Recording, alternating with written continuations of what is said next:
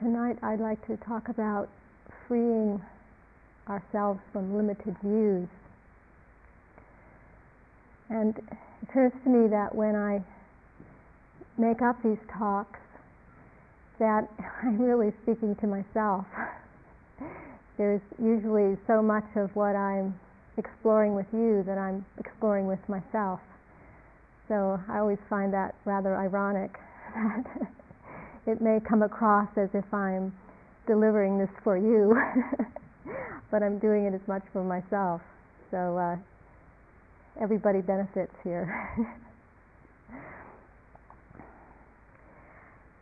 for the last 10 years, 10 winters, I've uh, been able to go to India, to Bodh Gaya, to teach a 20 day course there with Christopher Titmuss and some other teachers.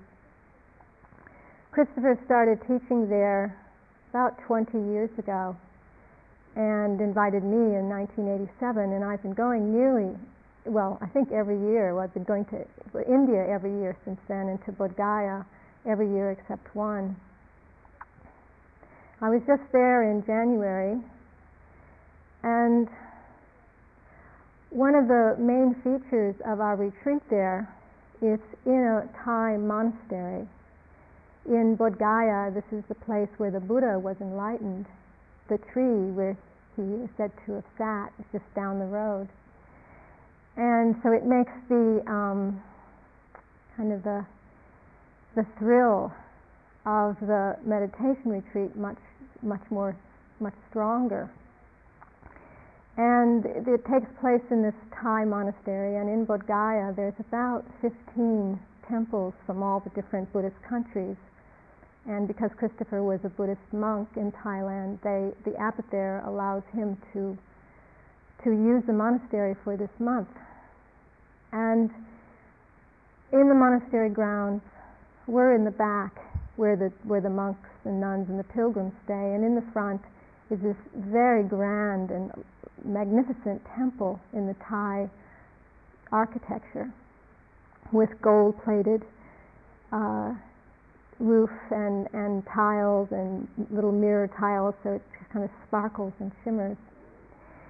And every morning during our retreat, there's about 60 or 70 children who come to the temple from the village, from the nearby villages, to listen to one of the monks tell either story or, or chant with them, tell, to give them some teachings. And Christopher usually goes and sits with the children and gives them some teaching as well, and it's translated by the Buddhist monk for the children. And this happens about, well, during what we have here during the work period, between about 8 and 9 in the morning. So most of our retreatants go over to the temple and sit with the children. And these children are the poorest of the poor. The villages around Bodh Gaya are, it, Bihar is the state that this is in, and it's the poorest state in all of India. And so even it's the middle of the winter, and people think it's warm there, but it's not. It's quite cold in the mornings.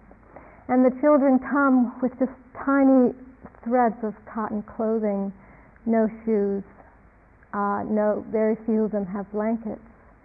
And the older children, five, six year old children, are usually carrying the babies who are about eight months or a year, who have no clothes. And so they come to the temple, they parade into the temple.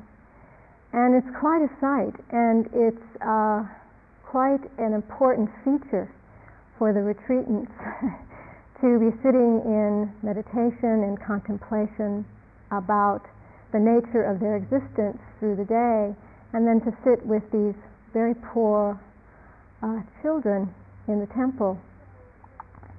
And so when, when I talk to the yogis on retreat, often the children come up in the interviews.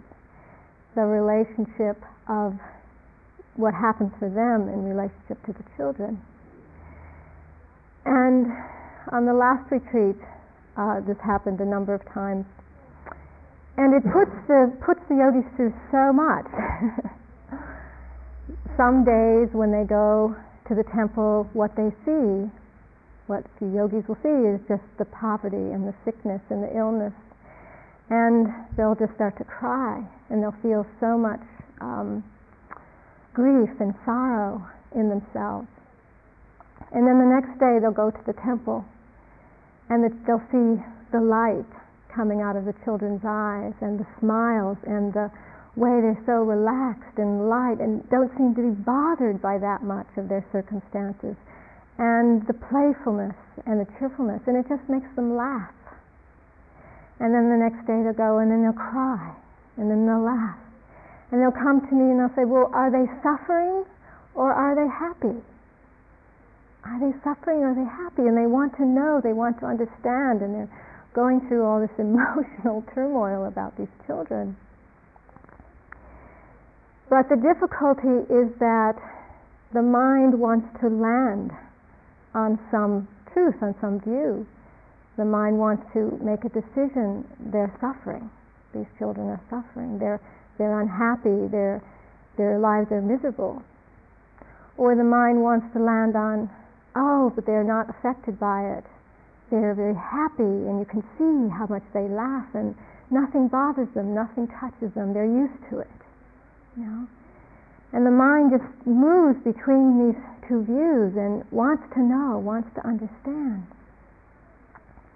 But the problem is that we don't know, we can't know, and it's probably not one way or the other anyhow. But the truth is that the what's really going on is this yogi's changing landscape of their own mind. One day they're perceiving one way, and the next day they're perceiving another way. And there's really no problem in this because this is what our minds do. We are touched, we're impacted by our world, by our environment, by our perceptions. The mind is touched. The mind comes up with all different ideas and theories and, and uh, views on things. That's not a problem. The problem is when the mind gets fixated.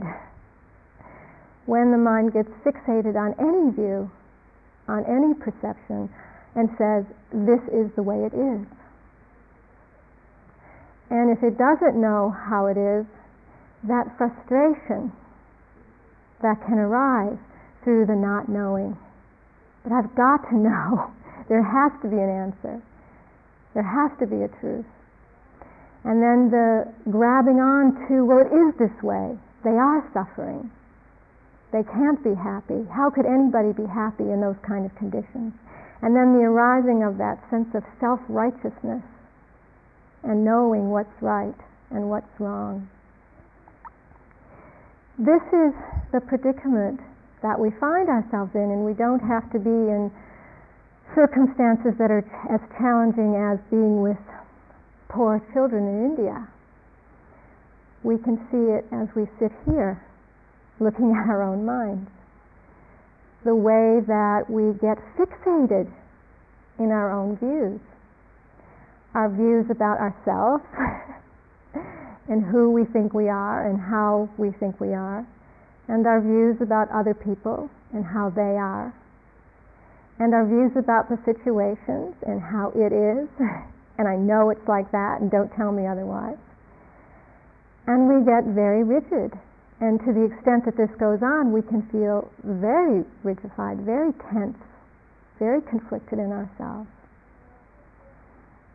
So I think this um, called the identification process, the way that we identify with our own minds, the way that we grasp on, the way that we cling on to our views about things. This attachment, it's a kind of attachment, causes us pain. It causes us to feel fragmented, separate, and isolated because we have a tendency to believe our own minds. And we often don't question what our minds are saying. And that's the beauty of this kind of environment, this kind of retreat, this kind of practice, is it brings into question all these kinds of conceptual overlays that we're carrying, these structures that we create in our own mind, we have to challenge them. We have to look at them and say, what is true? What is the truth? Because when we identify with just these fragments of our minds, we are identifying with just a fragment of reality rather than the whole.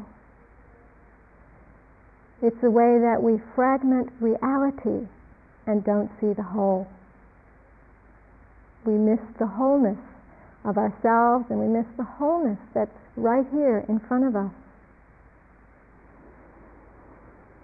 And this is the identification process which I'd just like to explore a little bit more to see what happens what happens in our own minds when we get identified, when we do identify with a fragment of our being instead of the wholeness of our being.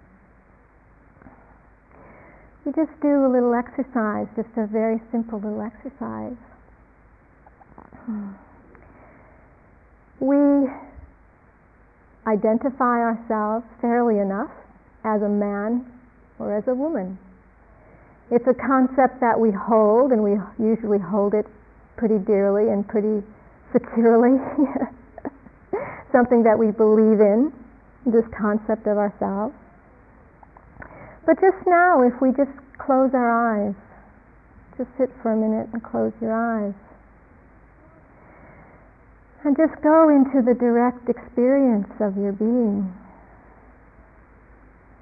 Feel the breath the sensations that are moving and pulsating in your body, the thoughts that might be passing by. Where is the man? Where is the woman?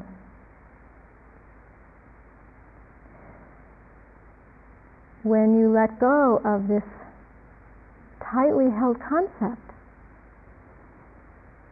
you can't really find it.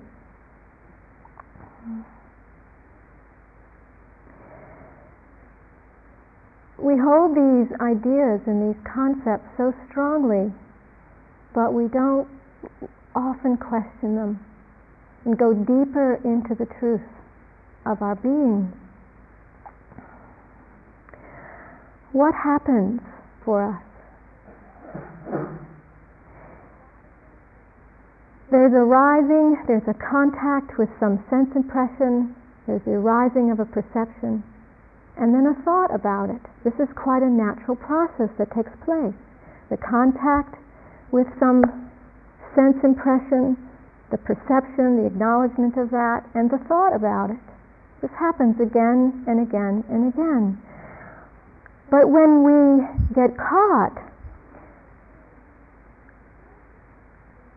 we tighten in the mind around that thought.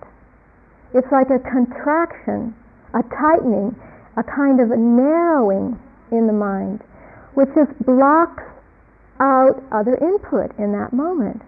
We become somewhat fixated with that as the whole reality.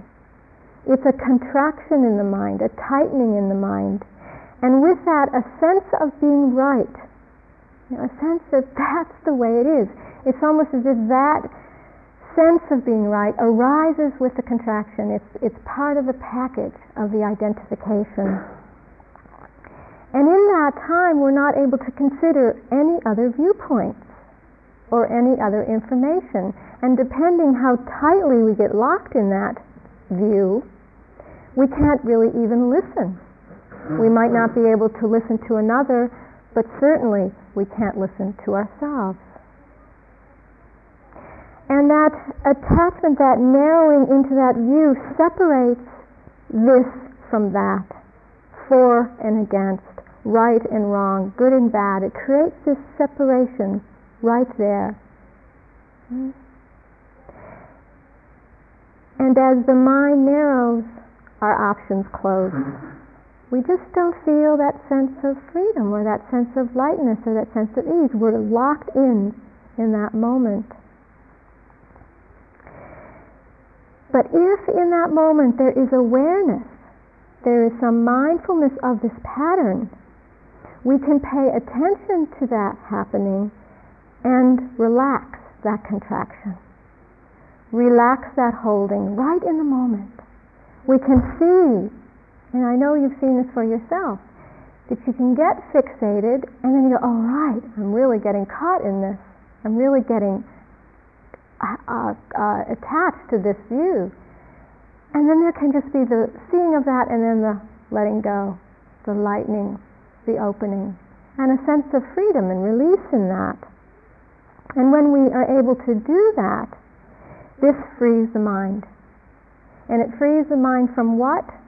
It frees the mind from clinging, from a holding, from attachment, which strength, strengthens that sense of fragmentation, of separation, and brings us back into a sense of wholeness. Every moment of mindfulness, every moment that we catch this, weakens this clinging, weakens this attachment to the views, to the views of this is the way it is, this is the way I am. And every moment that we're mindful reinforces the non clinging and the clear seeing, which leads to more wisdom and more understanding.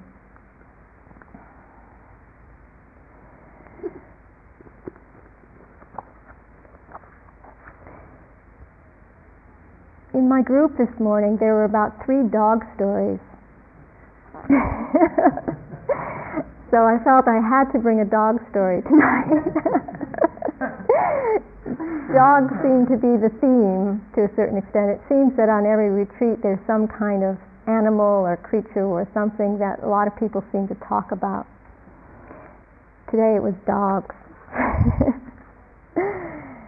This is a story from one of my teachers, Sharon Salzberg, who's actually going to be here in August. And it's some, something she wrote in her book, Loving Kindness, which is an excellent book.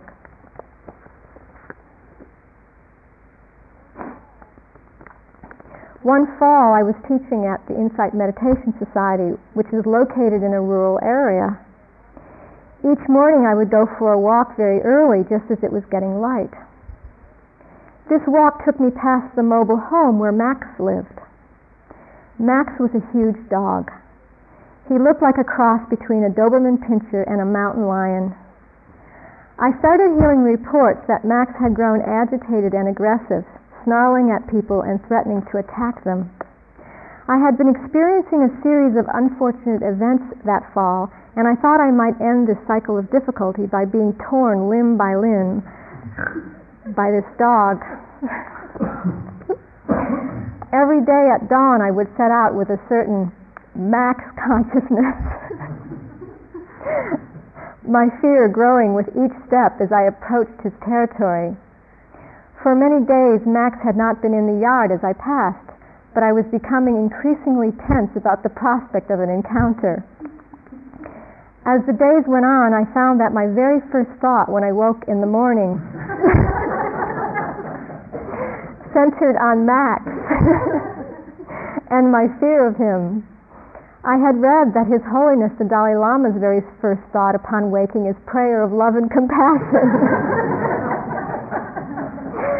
Dedicated all of the dedicating all of the coming actions of the day to the benefit of all living beings. Starting the day as I was, in fear of Max, was beginning to seem pretty ignoble. Finally, one morning, Max was there. From far away, I saw him sitting in the twilight. Fear rose sharply. I proceeded slowly, with each step seeing him as an increasingly as increasingly separate from myself and as a tremendous threat. He's out there. he's very big and he's getting closer. Finally, I arrived. Max stood up. I stopped. We looked at each other. And then I blurted out the first thing that came to mind Max! Maxine is my middle name.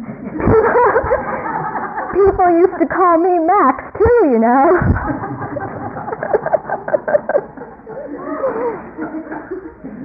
We looked at each other for a few minutes more. Then Max sat down again. and I walked on.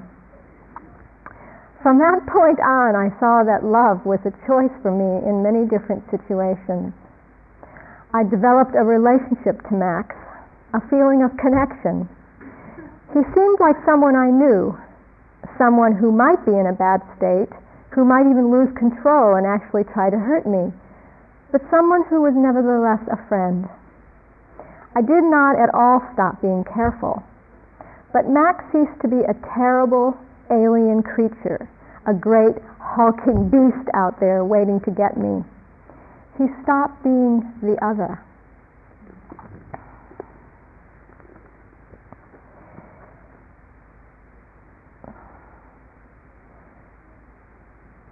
We have to see how our own view, the way that we're perceiving things, colors our reality. It's our own mind states that give shape to our reality. It's that filter over our own consciousness that gives that sense of how things are. There is no objective reality out there. There isn't like some reality that we're trying to get in touch with, that we're trying to know or understand. The reality is conditioned by our own minds. A very good simile that I, I find for this, probably one that you've heard, is the simile of the clear pond. And we can imagine our minds like a clear, empty pond. Empty meaning empty of weeds and empty of mud and empty of silt, but just a clear, cool water, pure water. You can imagine our minds being this. And in a moment, what can arise is a desire, is that intense desire, that tense longing for something. And when this arises, it's like pouring beautiful dyes into the clear pond and getting entranced by the colors, which prevents us seeing into the depths of the pond, into the depths of the water. In another moment, there may be aversion or anger that arises in the mind. And this would be like if the pond started boiling, if the water started boiling, and it started to get turbulent and disturbing and hot. I've seen pools like this in New Zealand, the hot pools, you walk down the road and all of a sudden the water's bubbling, steaming. You know, it's like the agitated mind, the angry mind. You can't see to the depths. There's no clarity there. And in another moment, there may be this what's called the sloth and torpor, the dullness the sleepiness of the mind. And when this arises, it's like the pond being filled with weeds and algae, too thick to see to the bottom of the pond, no clarity, just full of this thick weeds. And in another moment, there may be a, a rising of the restlessness, the agitated mind body. And this would be like if the wind came and swept across the pond, disturbing the surface, making the surface quite agitated. So we still can't see to the bottom. No clarity there. And the other one that may arise is doubt. Doubt also being a mind state that very much colors our perception. When we have the thoughts about ourselves, we're not good enough, I can't do it, I'm not the right kind of person for the job, or doubt about another, doubt whether they can help us out, or uh, doubt, doubting, doubting their confidence and who they are. This is a very strong mind state that colors our perception.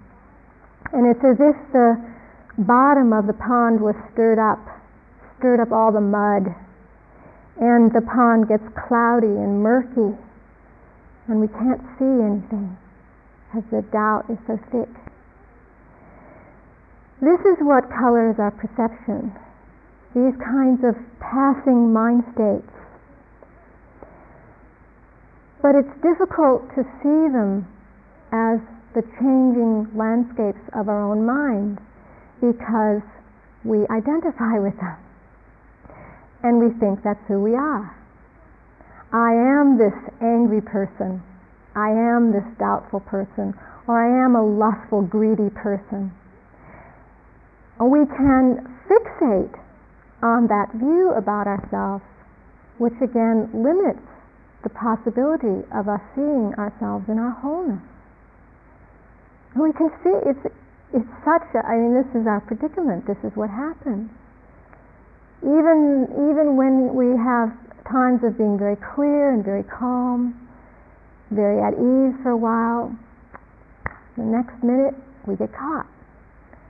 We find ourselves locked into something. We just just a moment. Something goes by and we get caught in some idea about ourselves or another person, some mind state, and there we are again. So all we can do is wait for that moment when there is some clarity, when there is some clear seeing, and we say, yeah, that isn't the whole picture. That isn't the whole picture. There's more to this picture. and to somehow let go of that limited thought, let go of that limited view, and again relax and open to the larger expanse. To the possibility of wholeness, to vastness to that which we are.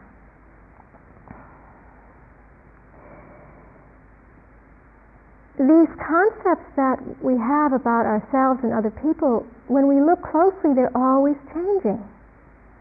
Anyhow, one of the one of the wonderful things we can see through the meditation is we can see how quickly these views change in one moment we may have a certain idea about ourselves, and then the next moment there may be a completely contradictory view or opinion.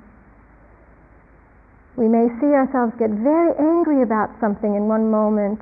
Um, the story came today about the crumble running out. I suppose a few people got quite upset about that. there was this delicious pudding that was made by one of the staff and it wasn't enough. and so the anger that arose from some people reported about people not leaving enough for other people to have crumble. You know, anger at others and then anger at oneself for getting angry and just being locked in this anger. And then seeing what's happening, sitting down, and being able to come to some place of forgiveness towards oneself, that one got so angry, and that all dissolving. Yeah? So maybe one moment really getting locked in a view, I'm this really angry person and what's wrong with me that I get so angry. And the next moment, oh, I have the capacity for forgiveness. I have the capacity to let go. Being with these changing views, seeing that it does change who we are and how we experience ourselves changes moment to moment to moment. When we look closely, we can't say, This is who I am, this is how I am, because it's always changing. These views are unreliable. I hope that if nothing else happens in this week, we have some deep sense of that the views we hold about ourselves and others and our situations, they're unreliable. As soon as I assert, this is who I am, this is how I am, it'll change. and the opposite will be true. And if I assert who somebody else is and this is how they are, in another moment they may demonstrate a completely opposite behavior they're not capable of showing any love. I've known this person for 10 years and they've never shown me an ounce of love. Mm-hmm. And then the next 10 minutes you get a phone call. this person calls asking how you are. You know? Watching how we grab on and hold on to our views about things. One of my favorite lines when I was reading the suttas this last fall, the, the discourses that I talked about last night, when, when the Buddha said, non identification with anything has been declared by the Blessed One. For in whatever way one conceives, the fact is ever other than that. The fact is ever The fact is ever other than that. The fact is never the way we conceive it. For in whatever way one conceives, the fact is other than that. This became one of my koans that I reflected on for those months. Whatever way that I conceive, the fact is other than that what that does to the mind. it doesn't give the mind much power or much stability. In fact, I like this um, saying so well that I, I, had a I had a mirror in my room, rather large mirror, I thought, and I, in a very fairly small room and and just by habit I would notice that I would just keep looking at myself in the mirror as you know if I was in the room you know just that the way you kind of look over. And it was getting so tedious. And and also my response to the image in the mirror you know the whole thing that goes on when you see yourself in the mirror it was getting so tedious that I finally took the mirror down and I put this up. And said that in whatever way I conceive, the fact is other than that. And it was wonderful that each time I went past that spot to remind myself that I had no idea what I looked like or how other people perceived me. It was just something that my mind created, a self created prophecy and why even spend the energy on it? Why even waste the time? And just to, just to just allowed myself to go deep, deep into that reflection.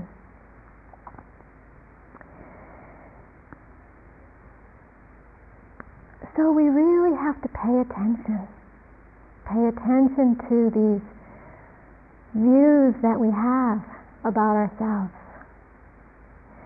Particularly the judging the, the, the, the thoughts that arise that are so critical of ourselves and condemning of ourselves, that put down ourselves. They're just, they're not saying anything about who we are. They only have the power that we give them. But in a moment when we don't give them the power, they're like balloons that you let the air out of, they just disappear. just left this little empty bag. There's nothing there. And the comparing thoughts, the thoughts that set ourselves up against another, how these thoughts just hurt us so badly and create that sense of separation and fragmentation and isolation, they're not true. It's another thing that our mind is creating. Our mind is, is setting up. There's another really lovely story that I need to read because um, this is Joseph Goldstein. Uh, this is Joseph and Sharon teach together, so somehow feels appropriate to read one from each. this is Joseph's story. Um, Joseph Goldstein is one of the co-founders of the Insight Meditation Society with Sharon, and he is my teacher. he said, I, I recall one bout I had with this comparing mind during the first retreat I did with my teacher from Burma, U Pandita Sayadaw. And this was about 1983, and I was at this retreat. Uh, I was an attendant for U Pandita at the time, so it was interesting reading this story. It was his first visit to the United States, and he ran a very demanding and rigorous retreat. We were all a little nervous not knowing much about this monk from Asia and wanting to apply ourselves as much as possible. We were working quite hard in a demanding situation. After some weeks, I saw a few people writing in little notebooks, and each successive day, someone else would begin using one. This practice was very unusual for a Vipassana retreat because people are asked not to read or write during intensive practice. And because the retreat was silent, I could not ask why they were doing it. My mind started thinking, U Pandita must be asking people to do something. I wonder when he's going to ask me. Soon I began noticing that the people using the notebooks were the ones I considered the really good meditators. day after day, I went for my interview with U Pandita, and he didn't say anything to me about notebooks or about doing any unusual meditation assignment. I started I started feeling worse and worse about myself and my practice. It must be that I was not one of the good ones. After a while, everybody else started writing in notebooks, even the people who I thought were not such good meditators.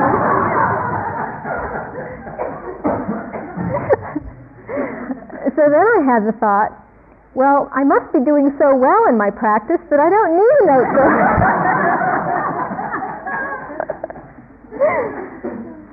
Back and forth, my mind went between these two views good yogi, bad yogi, what kind of yogi?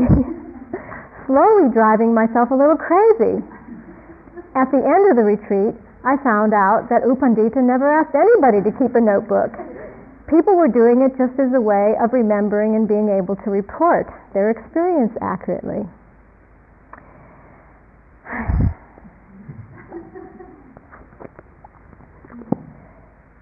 So, the mind, the mind, we just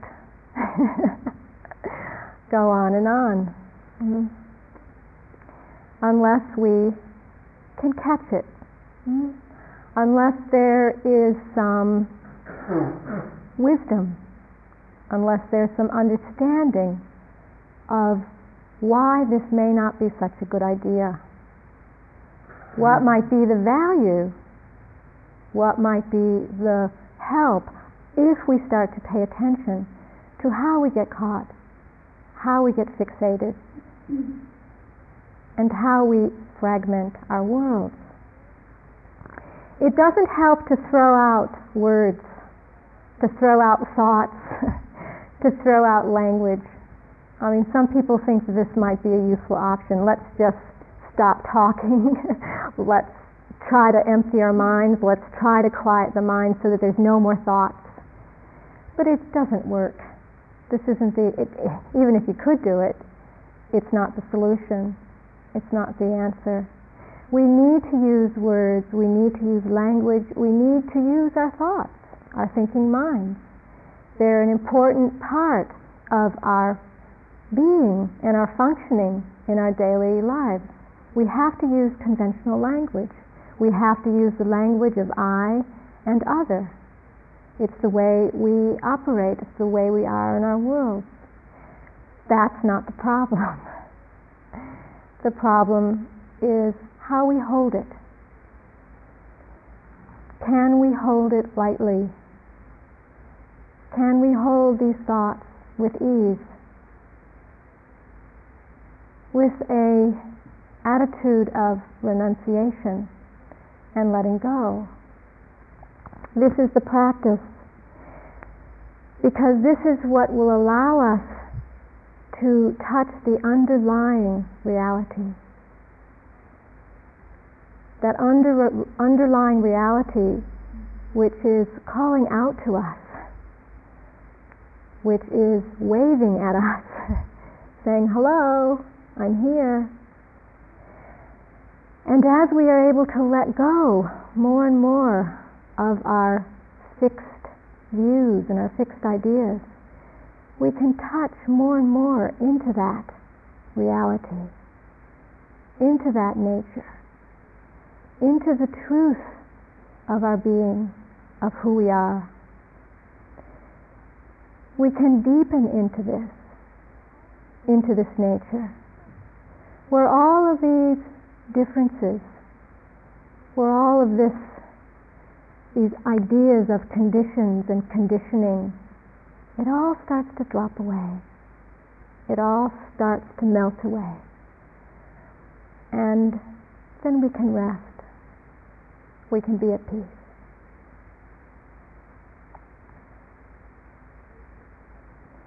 Let's sit together for a few minutes. Thank you for listening. To learn how you can support the teachers and Dharma Seed, please visit dharmaseed.org slash donate.